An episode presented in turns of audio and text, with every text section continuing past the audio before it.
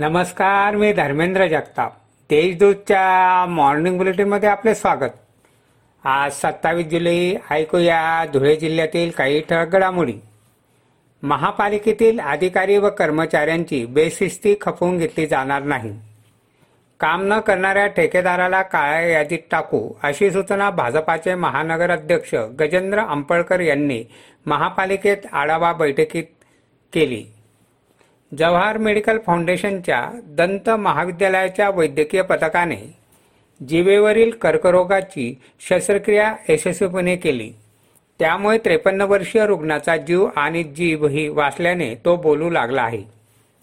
डोळ्यांचा विषाणूजन्य संसर्ग हा सौम्य प्रकारचा संसर्ग असला तरी नागरिकांनी काळजी घ्यावी असे आवाहन महापालिकेने केले आहे.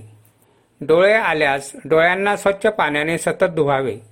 डोळ्यांना सतत स्पर्श करू नये. गॉगलचा वापर करावा. अशी काळजी घ्यावी. सभोवतालचा परिसर स्वच्छ ठेवावा असे आवाहन महापालिकेच्या आरोग्य विभागाने केले आहे.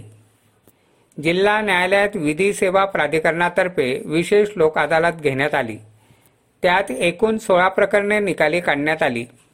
तर वाहन अपघात प्रकरणात एक कोटी एकोणपन्नास लाख रुपयांची नुकसान भरपाई वसूल झाली. अशी माहिती जिल्हा विधी सेवा प्राधिकरणाचे सचिव न्यायाधीश संदीप स्वामी यांनी दिली आहे. शिरपूर येथील आर सी पटेल अभियांत्रिकी महाविद्यालयाने टाइम्स इंजिनिअरिंग सर्वेक्षणात देशात पहिला क्रमांक मिळवला.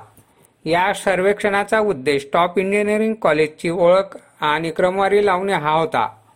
एकूण एकशे सत्तर महाविद्यालयांचा सर्वे करण्यात आला अशी माहिती महाविद्यालयाचे संचालक डॉक्टर जे बी पाटील यांनी दिली आहे. साक्री तालुक्यातील निजामपूर येथील इंदिरानगरात रात्री घराबाहेर झोपलेल्या रुग्णावर दहा ते बारा कुत्र्यांनी अचानक हल्ला केला. त्यात तरुण जखमी झाला. बारकू विक्रम भिल असे तरुणाचे नाव असून त्याची प्रकृती स्थिर असल्याचे वैद्यकीय सूत्रांनी सांगितले. अशा आहेत आजच्या ठळक घडामोडी. सविस्तर बातम्यांसाठी वाचत राहा देशदूत आणि ताज्या बातम्यांसाठी भेट द्या. W W W dot Deshdoot dot com या संकेतस्थळाला. धन्यवाद.